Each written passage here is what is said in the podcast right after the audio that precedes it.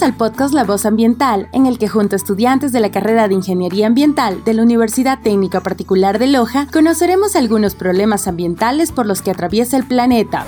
La Voz Ambiental. Bienvenidas y bienvenidos. Hola, me llamo Caterina Chávez, soy estudiante de la carrera de Ingeniería Ambiental en la Universidad Técnica Particular de Loja. En este pequeño espacio les quiero comunicar de forma muy general en qué consiste la ingeniería ambiental y un tema muy abordado en la carrera,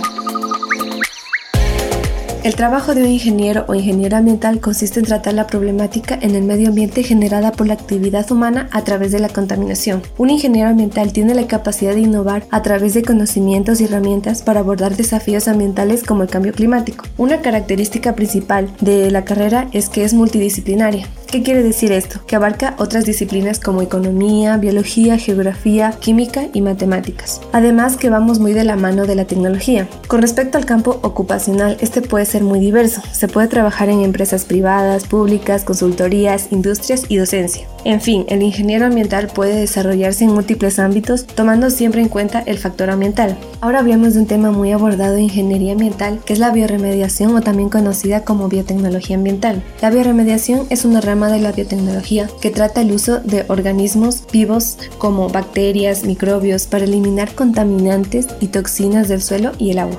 Para bioremediar un ambiente contaminado se requiere realizar investigaciones, estudios mediante cultivos y a veces elaborar microorganismos genéticamente modificados que pueden ser eficientes solo para un caso de contaminación. Todo este trabajo lo puede desempeñar perfectamente un ingeniero ambiental. La bioremediación tiene muchas ventajas en comparación con otras alternativas de remediación. Estas ventajas son que es un método ecoamigable, tiene bajos costos para implementarlo y no requiere un una gran cantidad de equipos para su aplicación en la zona contaminada. Algunas desventajas son que su descontaminación suele tomar mucho tiempo y el comportamiento de los microorganismos puede ser impredecible con el tiempo por lo que puede originar productos dañinos. Es por eso importante el apoyo a las investigaciones de bioremediación. Un ingeniero ambiental puede involucrarse en este tema a través de la investigación, trabajo en los laboratorios, creando proyectos de bioremediación, etc. Si solicitas más información de la carrera puedes encontrarnos en la redes sociales Facebook e Instagram como Ingeniería Ambiental UTPL.